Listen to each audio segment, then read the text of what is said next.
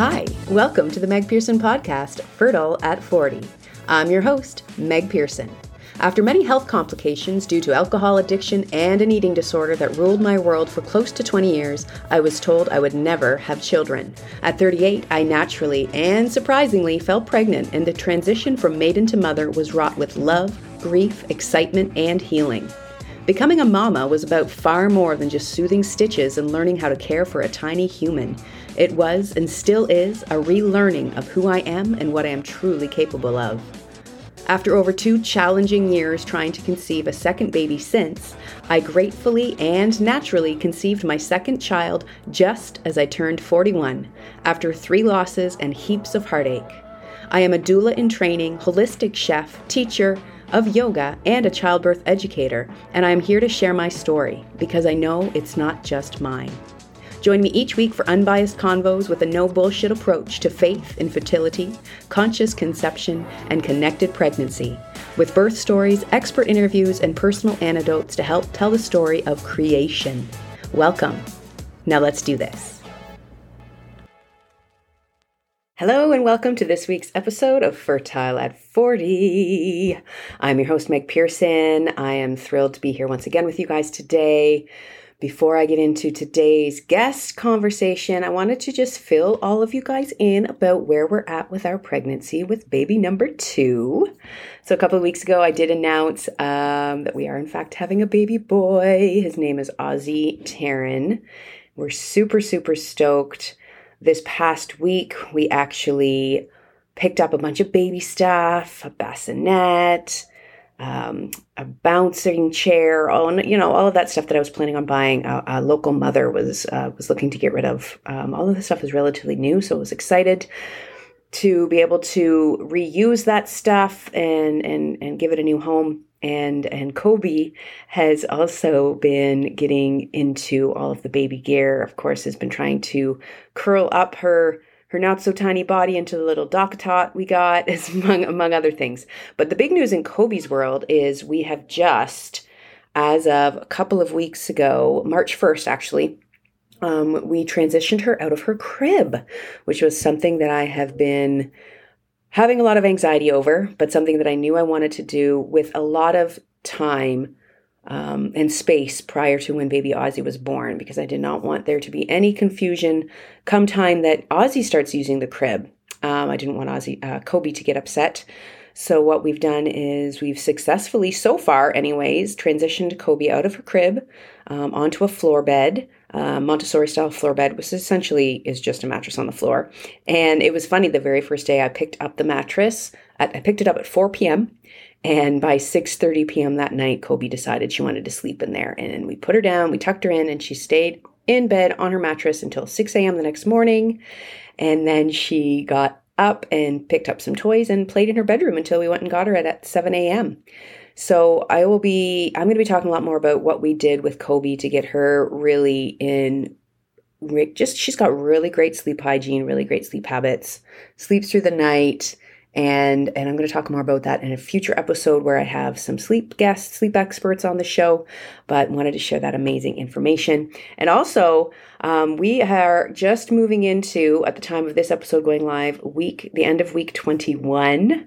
So our little baby Ozzy is about the size of a cantaloupe at this point, about um, 10 and a half, 11 inches in length already from crown to heel, which is crazy. So we have just crossed over the halfway mark with this pregnancy. I can't even believe it. It's been flying by. And um, I'm super, super, super excited to be welcoming once again an amazing, amazing guest to the show. Her name is Kristina Bruce. That name sounds familiar, yes, she has been on the show before. She was on way back episode 17 where we with with an episode titled "Body Acceptance and the Weight Loss Lie," where we talk a lot about body acceptance, obviously, um, and Kristina's amazing personal journey and why she has such a mission um, in in the world to bring body acceptance to the forefront um, of our of our society. She's a certified body trust provider and integrative life coach, and amazing. But she is also a first time mother. So she's based in Toronto, Canada, and she recently gave birth to her first child at age 40. So absolutely fitting for the Fertile at 40 podcast.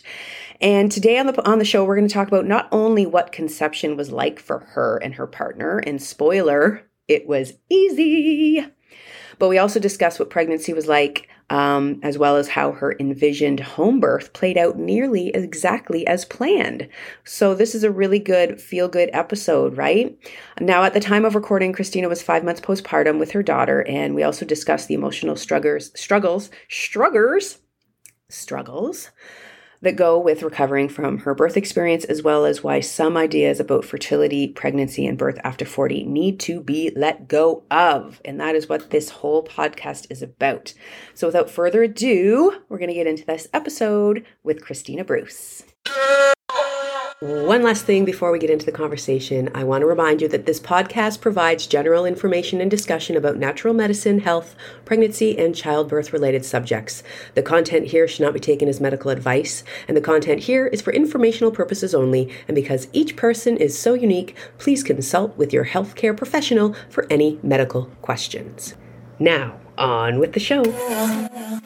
All right, Kristina, I'm so excited to have you back here on the show with its new brand and new name. Welcome to the Fertile at 40 podcast. Yay, thanks, Meg. So good to see you. So good to chat. We've been already talking for about a half an hour offline.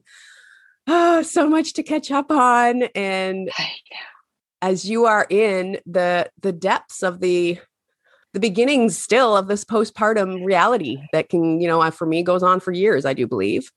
Um, and and I and I I'm so excited to hear about your birth story. I purposely haven't asked you much about it until today because I want to hear about it in all of its glory here on the podcast. So, why don't you first tell us, Kristina, where you're at, where you live, and your daughter? How old is your daughter, and and all of that good stuff? Yeah, so I'm located in Toronto, Canada, and uh, my daughter is soon to be five months old. Mm. So um, yeah, so five months into first first time mom. So first time mom at 40. So it's been uh, it's it's been an interesting transition. yeah. And I love I love that this that this is who you are first time mom at 40 this is the big focus of the show because this is a a bigger and bigger big and bigger collection of the community of the world are, are, are waiting to a little bit later in life to have have their first children and and I and I love that we get to talk about this and and I'm going to get right into it. When you found out you were pregnant, did you know what kind of birth experience or did you have a birth plan in mind? Yes. that was a big yes.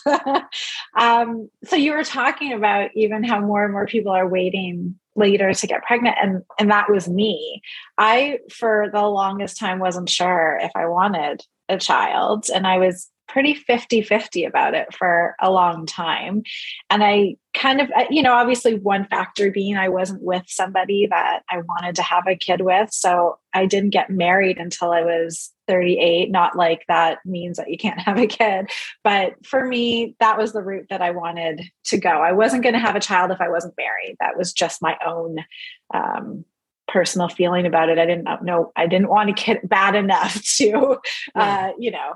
So so i knew that that would um, play a factor in so that played a factor in me getting pregnant later. And i just started to notice that i was gravitating more and more to thinking about having a child now that i was with somebody that i loved and wanted to have a have a child with um, but i had always known if i was going to have a child that i wanted it to be a certain way mm-hmm. and I, when I was in university, it actually started when I was in university years ago. I had taken a course called The History of Birth. And it really opened my eyes to kind of how we sort of got to the way that birth is predominantly happening today uh, with essentially being a, a medical event yep. and it happening mainly in hospitals and for me personally, um, I was just like, nope, nope, don't don't want to go that route. That that that just was not my feeling. I and I'm going to be just honest because I know everybody has their own feelings and experiences, and it's of course caveats always that it's never to um, negate or judge anybody who chooses to, to, to do a hospital birth. But I just knew for me um, that it felt it felt disempowering to me. Um, it felt like that I would have more taken away from me. I wanted to be more in control of my birth, or at least to feel like I had more control over the experience. And I knew that if I was going to go in the hospital, that I'd be running the risk of uh, losing some of that uh, autonomy over my birth experience. So for me, I knew I wanted to have the birth out of hospital. Uh, lucky being in a big city that I had like I live literally a five minute drive from a hospital. So I all it was I knew that I was completely I felt completely safe having it out of hospital because if there was an emergency, I was just down the street from a hospital. So that was of course another big factor for me that helped. Um, but yeah, I I'd I'd actually thought I wanted to have it at a birth center. So there's a, a birth center in Toronto called the Toronto Birth Center that is set up for, you know, with all the things like the tub and the shower and the balls and the whatever, all the props. And I thought that that's where I wanted to have it. I liked the idea of it.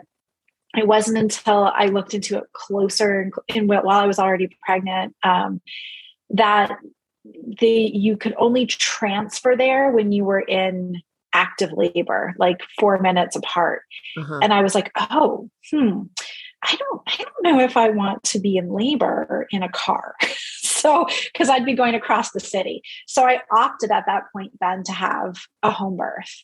And I live in an apartment. It's it's in a house, so it's a small. It's a house, but there's a, a few apartments, and we all, which is nice because all the neighbors like we know each other. And I felt like, do I really want the whole house to be involved in my birth experience?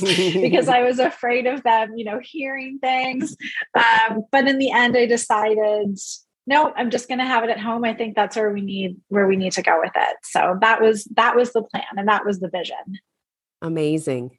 So how was your pregnancy? How did you how did you how was your pregnancy? How did you feel? Was as a as a 40 year old woman, I think it's a it's a it's an important question to ask because people are always asking me, how is it different at 41 to 38? I'm like, well, I'm tireder because I have a toddler. And at 38, yes. it was probably a lot different than had it been at 28, you know?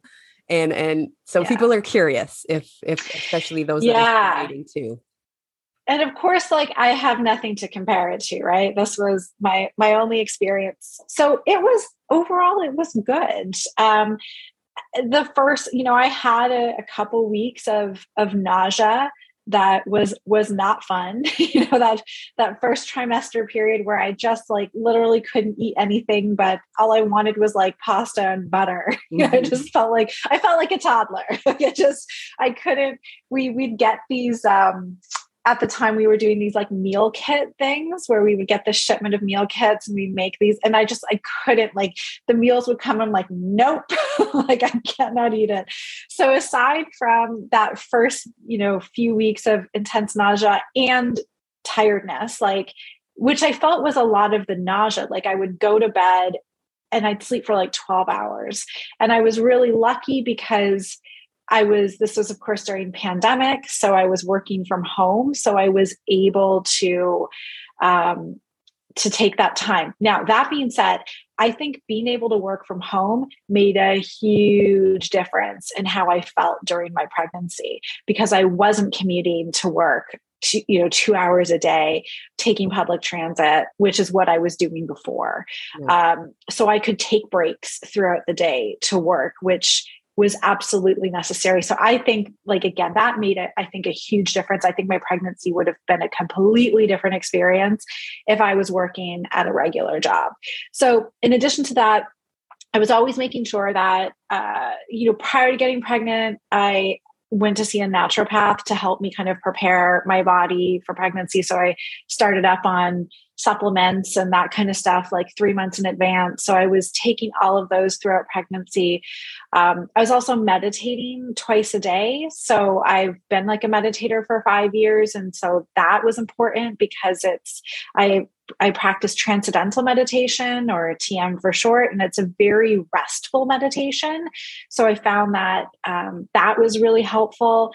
And I kept up with my working out. So I was doing prenatal workouts all like all the way up until actually giving birth pretty much i just did them appropriate to the stage that i was at mm-hmm. and so i think all of those things contributed to me feeling good in my pregnancy it really was just you know the beginning and then of course the very end like the mm-hmm. last week or two that I was just, you know, getting to the point where I'm like, okay, mm-hmm. like I'm kind of done with this now. I'm feeling a little like, you know, you just every time I'd move over and turn over in bed at night, I'd wake up and it was like a whole effort thing. Yeah. So, um, but yeah, I felt very, very lucky. And I just kept thanking my, my lucky stars every day in that pregnancy that I was able to work from home because that made a huge difference. Yeah, of course.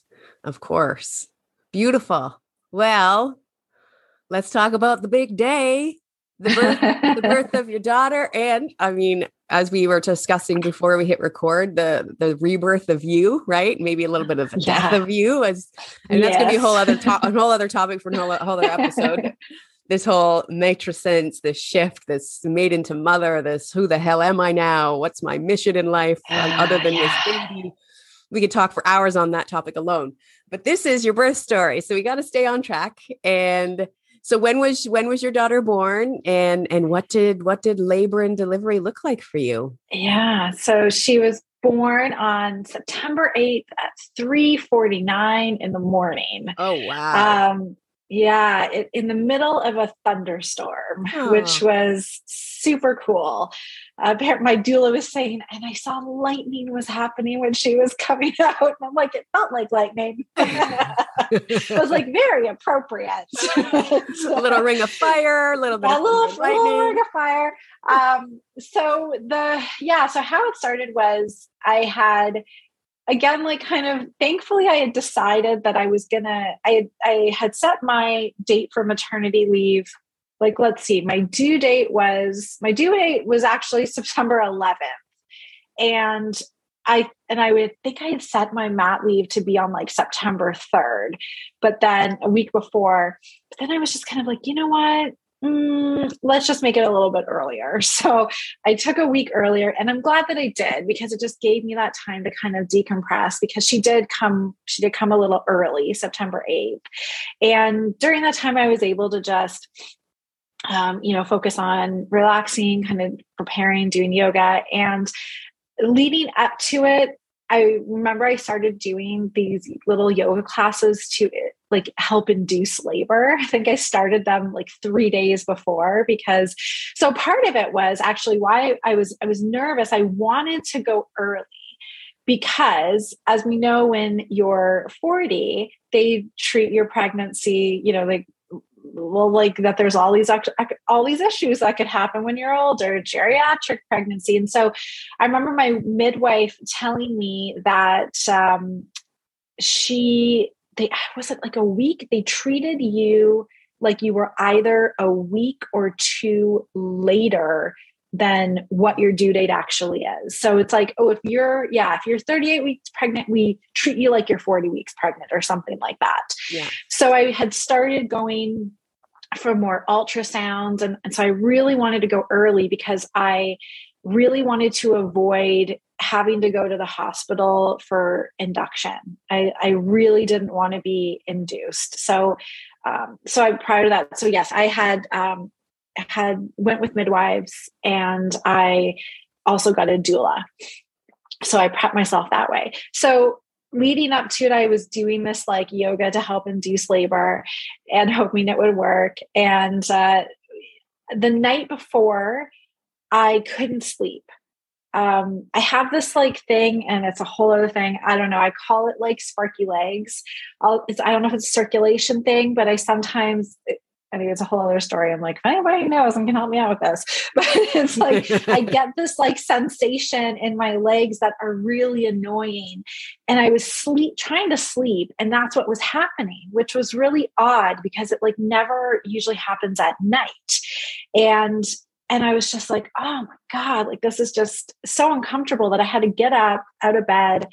I went to the couch. I was like up for a couple hours I was just so tired, but I couldn't sleep because these these sparky legs were happening and I was just so uncomfortable. So I think I ended up trying to sleep on the couch and I maybe got like an hour or two of sleep or something. I was so tired. And so then the next day I was again just exhausted because I hadn't slept. And then I was just lying on the couch and I was like, all right, I'm going to just watch some like trash TV. So I was watching like episodes of Geordie Shore, like old school Geordie Shore. I was like, I don't care. I just, I'm tired. I'm, blah. and then all of a sudden I'm like, I felt like my water break. It was oh, just oh, like a little like trickle of water. And I was like, oh, oh, well, well, I think I think my water just broke. Wow. And so I, I went to my husband. I was like, yeah, so pretty sure my water just broke. he's like, oh gosh, really? And so he was working from home too. And um, I'm like, all right. And I remember my sister telling me that because I was asking her about her experience and like, what was it like? And she said, oh, it was kind of just like a trickle of water and it would come every once in a while. And that's what it was like for me as opposed to, you know, the movie like gush of water. So I had had some I'm getting into like TMI, but I had some of those like depends like ready for postpartum. So I threw some of those on because I was like, I think I'm going to need this, yeah. which was very helpful because that's what ended up happening. Like every once in a while, like little water would come out. And I'll tell you what I did. I was so like again, just not wanting, like so just like not wanting to go to the hospital for induction that I was worried that if I if I went too long, that they would send me to the hospital. So I was like, I'm not calling the midwives yet. I'm buying myself a couple hours. Oh, I, I get it. I get it. because the, yeah, because the midwives are like, call when your water breaks. It's like I didn't want to start that too soon because I'd also heard, you know, it could take a really long time in your first labor. So I called them like two hours later to tell them that my water broke. And, you know, it was like, okay, well, just you know the direction is just keep us posted. When when you're i think it was like four four minutes apart was when they said to call them. Like yeah it was when you were four minutes apart. So quite into like active labor. Mm.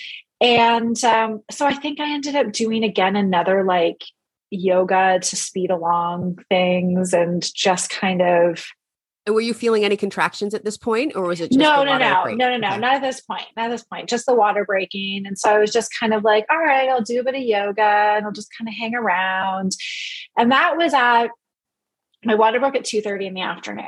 So to give context, and so we had also um, rented an inflatable tub mm-hmm. to have uh, in the room. So we had to start moving some furniture around to like, we didn't even think about it. We're in a second floor apartment. We were telling our landlady, and she's like, oh, you're going to need to find a spot where the weight of the water like won't impact the floor. And I was like, oh my God, I didn't even think about that. like the last thing you want is the, the, the floor to break and you come through the ceiling or something. Like, I don't know.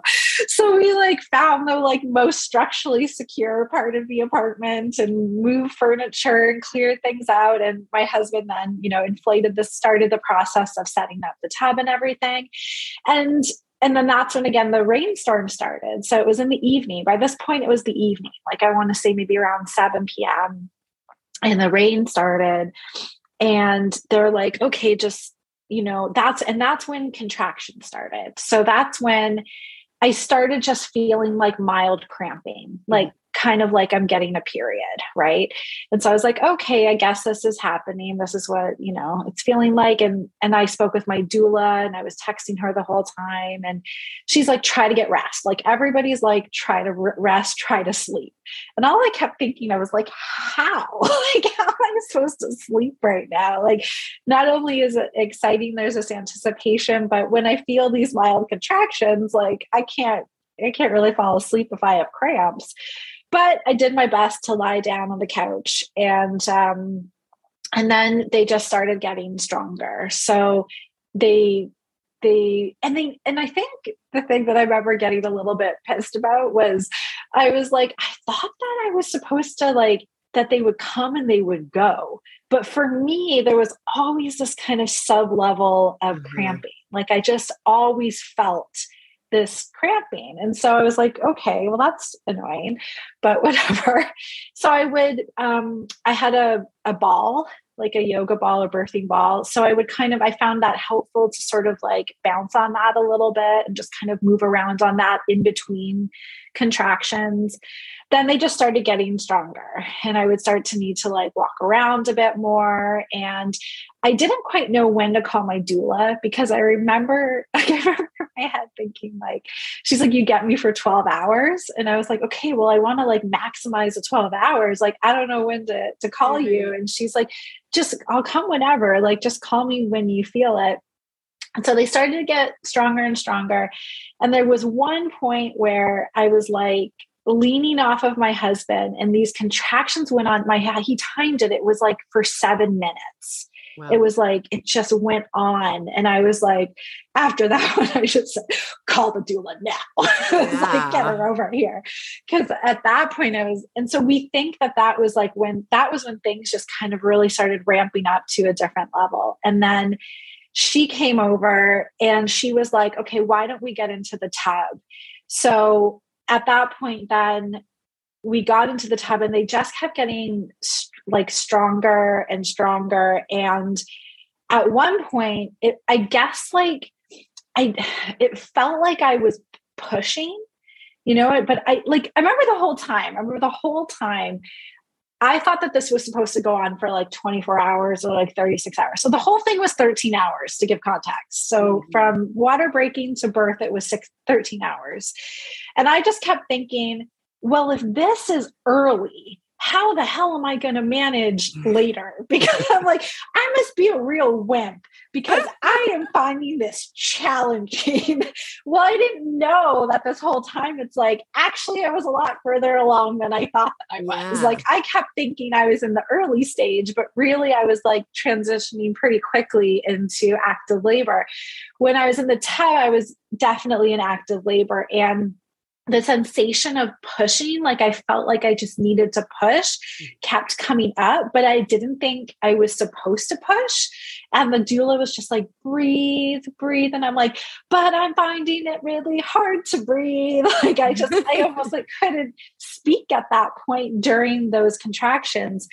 And then she was getting worried, like, oh shoot, like maybe this baby's coming, right? Because it was it kind of transitioned really quickly. Mm-hmm. And then she was like, call the midwife, like kind of mouthed it apparently strictly to my husband, but was like all calm in my face, but was like, call the midwife. and she's like, so I just need you to feel to see if you feel a head. And I was like, no head. And she's like, okay, good.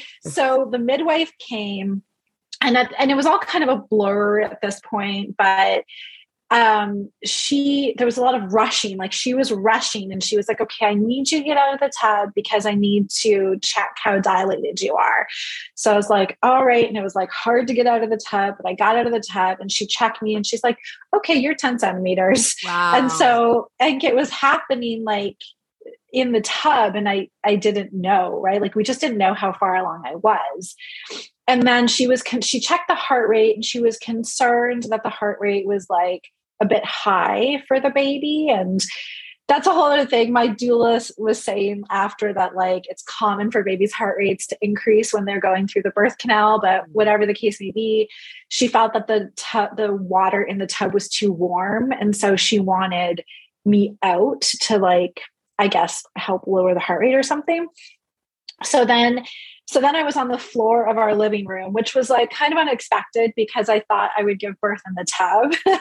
but they just had me then they're like, you can go on your hands and knees. So I was like, okay. I'm like, I remember reading this is a good birth position. So I will. And then that, and then really not long after, I was like, they're like, okay, start pushing. So then I was pushing. And I remember thinking, like, oh, this is, yeah, like this is tough. Like it's tiring. I'm like, no wonder they say that it's, you know, it's like, all right, I'm just going to keep going. Like, mm. whoo, like the use marathon. that core strength. Like it was, it was tough. And then at one point I remember thinking like, oh my God, like, can it actually fit? Like, can it actually come out? Because it's like, all right, I guess it's going to stretch even more.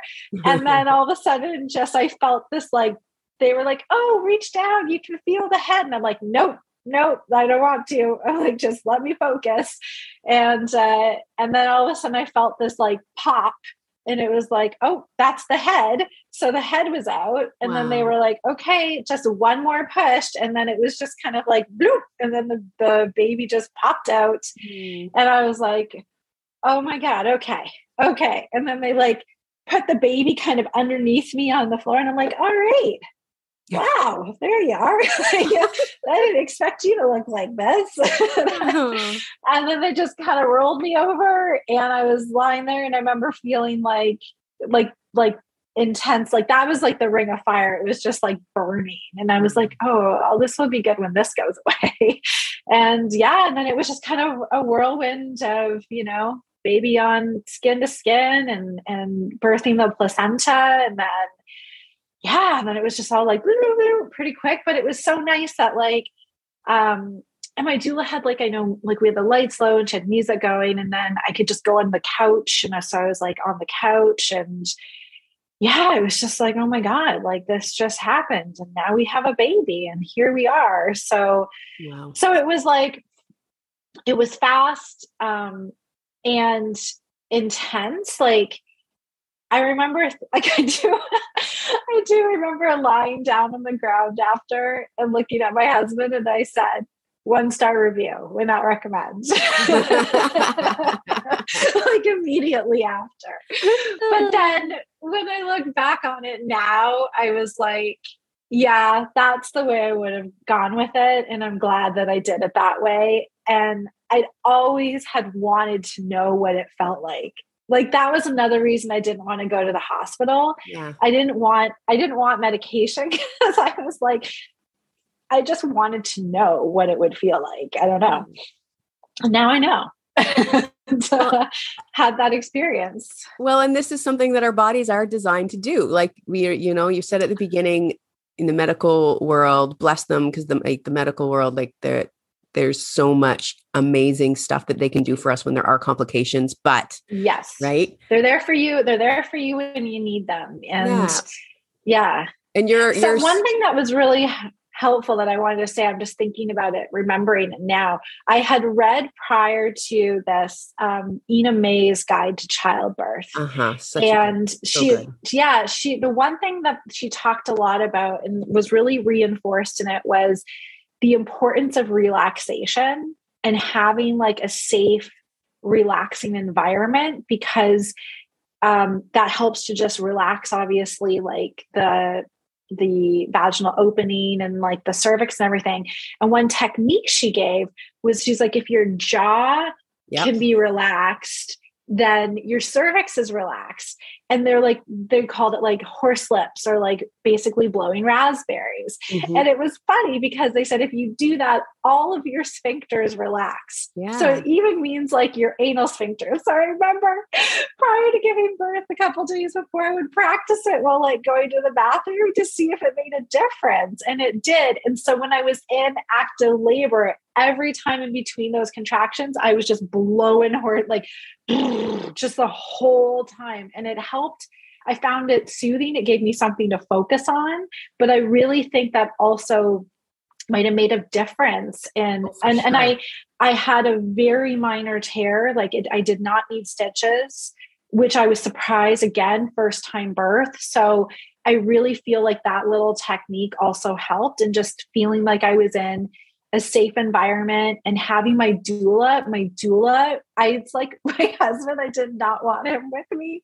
I was just holding the hands of my doula and staring into her eyes. And it was like she was like my coach, you know, and I just mm. I just needed her. I needed this like calm presence of somebody who knew who I know had been like there for so many births. I could trust her and she also just knew that like um if there was an emergency as well like i could trust her to know that if this is normal or is there something that needs to be addressed so all of that was really helpful i found yeah. and necessary like in the birth too which is and I, i'm so glad that you share that you know because birth is a normal physiological experience that any you know we all experience it as the baby being born right? And and we need to recognize that this is the most common and most life changing beautiful process that that happens in the world. And if we can be relaxed about it and we have no complications then it it shouldn't have to be this theatrical fear fest like what we see on TV right? And i know that that that particular tip from you know relax your mouth means relaxed you know all your sphincters is is such an important one right? Because if you're doing that and you're and you're soft and you're breathing i mean the body is doing most of the work anyways right? With those contractions oh yeah. that is the uterus pushing the baby out. And if we can really soften through a lot of those then it can not only make the process easier for us it can keep us more relaxed and avoid unnecessary trauma for postpartum yeah. right? Yeah, and that's it. Like my body was doing the work. Like when I was in the tub, and I remember just feeling like I had no choice. It was like it was pushing.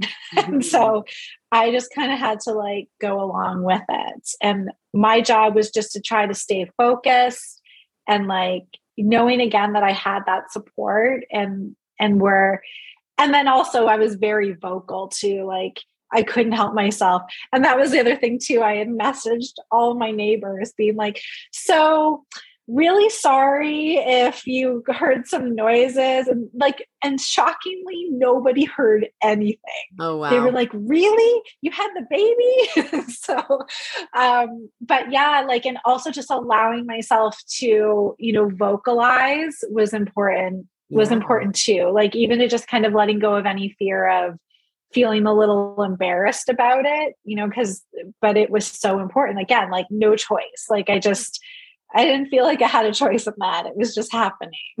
primal animal self, right? Like that that primal yeah. part of us comes out I think in in childbirth. I remember Levi saying after I had my daughter, you know, like I've never heard those kind of sounds come out of you before. you know like oh yeah. like these low primal screams. Yeah. Yeah it was just yelling like it was like yelling at some points you know yeah. it was just it's just you had yeah and it was interesting because i remember talking to some other moms prior to like wanting to know their birth experiences and the one i spoke to just kind of kept saying it was intense.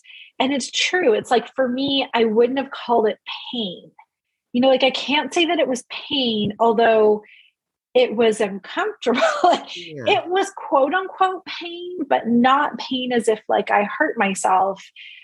But like it was just really intense. Mm-hmm. But it's good to know like I could do it. Like I feel it's like, oh, I could do it again. Yeah. If I if I had to or wanted to, I could. And for me, it was like stay relaxed, you know, as best you can, like stay focused, have your support that you can. Like hiring that doula was like the best money I ever spent. like, and finding somebody I was aligned with. Like it yeah. just it made all the difference yeah. in the world for me.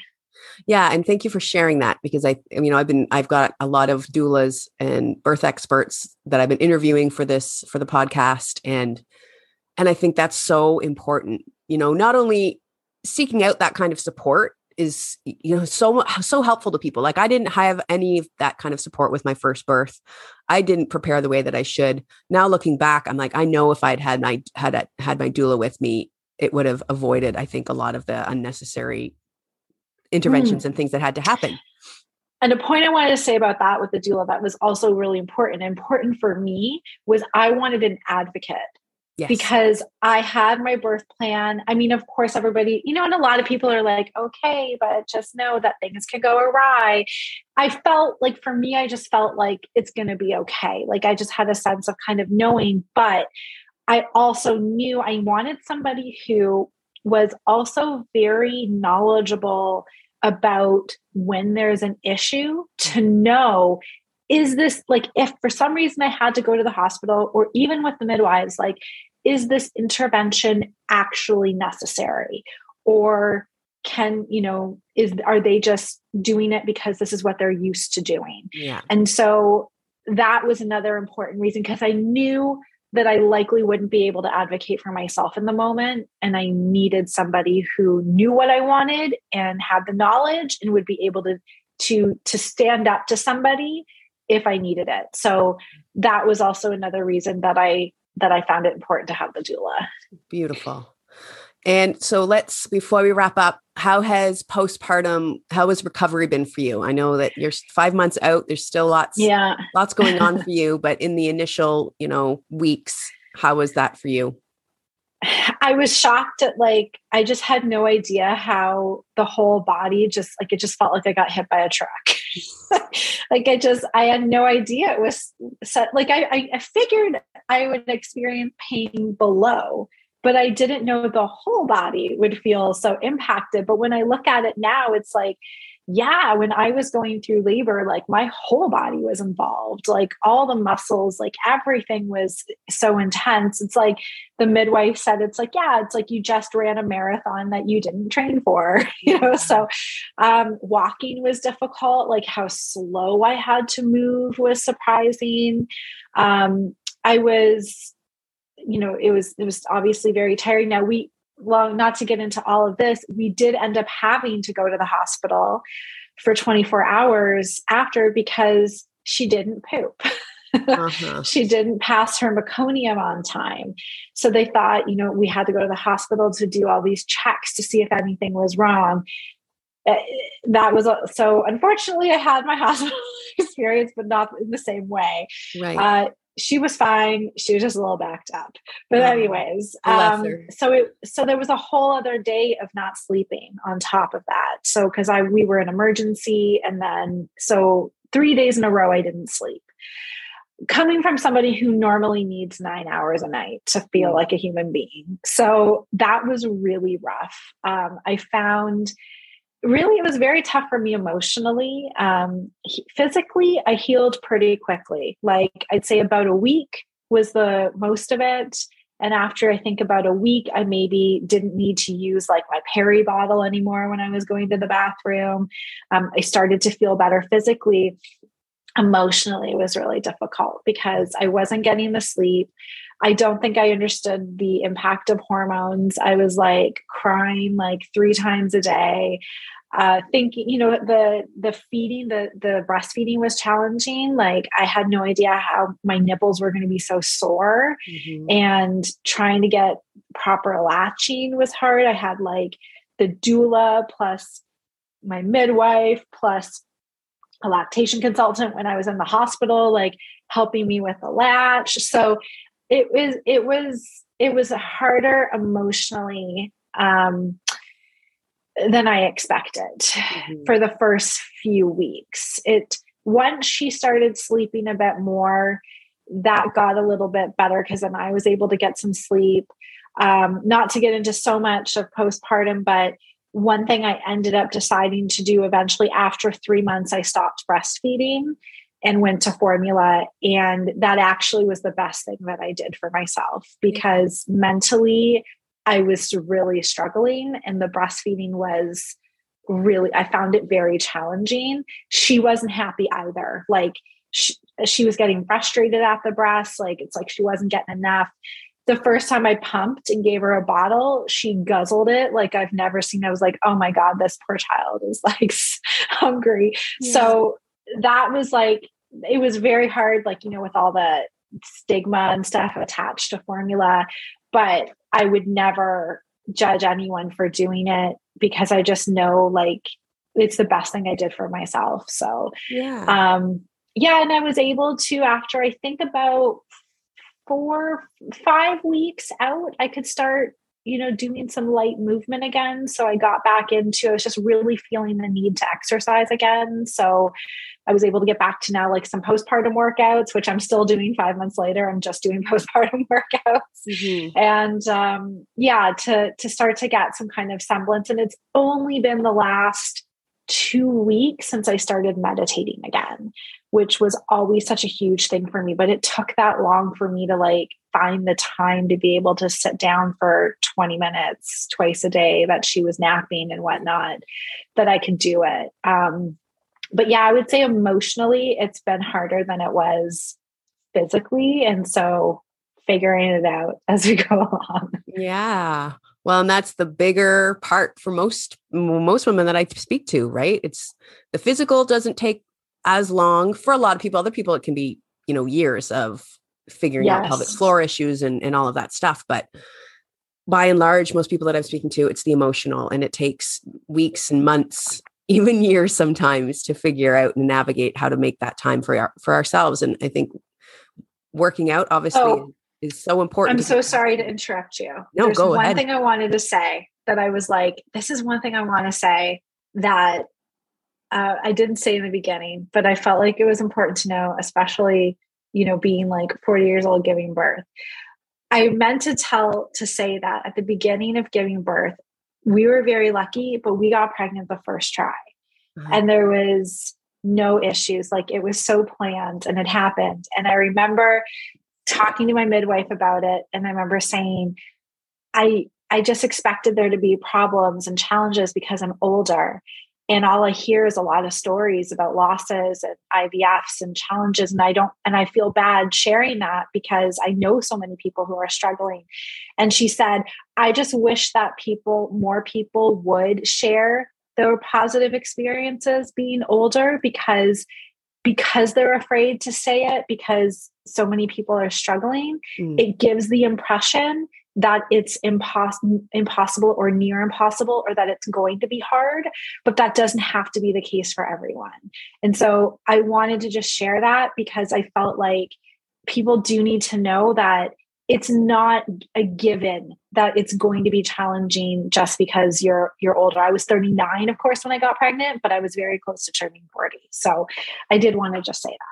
Thank you. And that is I mean that's why this podcast now exists, right? Is because it doesn't have to be there doesn't have to be this this idea going into pregnancy i don't even like to say later in life because this isn't i mean we're 40 it's not like we're on the edge of our deathbed right of course there's timelines to certain extent but it doesn't have to be difficult and and well even conceiving if it is difficult it doesn't mean the pregnancy is going to be difficult it doesn't mean the birth is going to be difficult you are your experience is such an amazing example of an effortless 40 year old birth you know, I'm not saying that it was effortless, but compared to what society paints a picture of, right?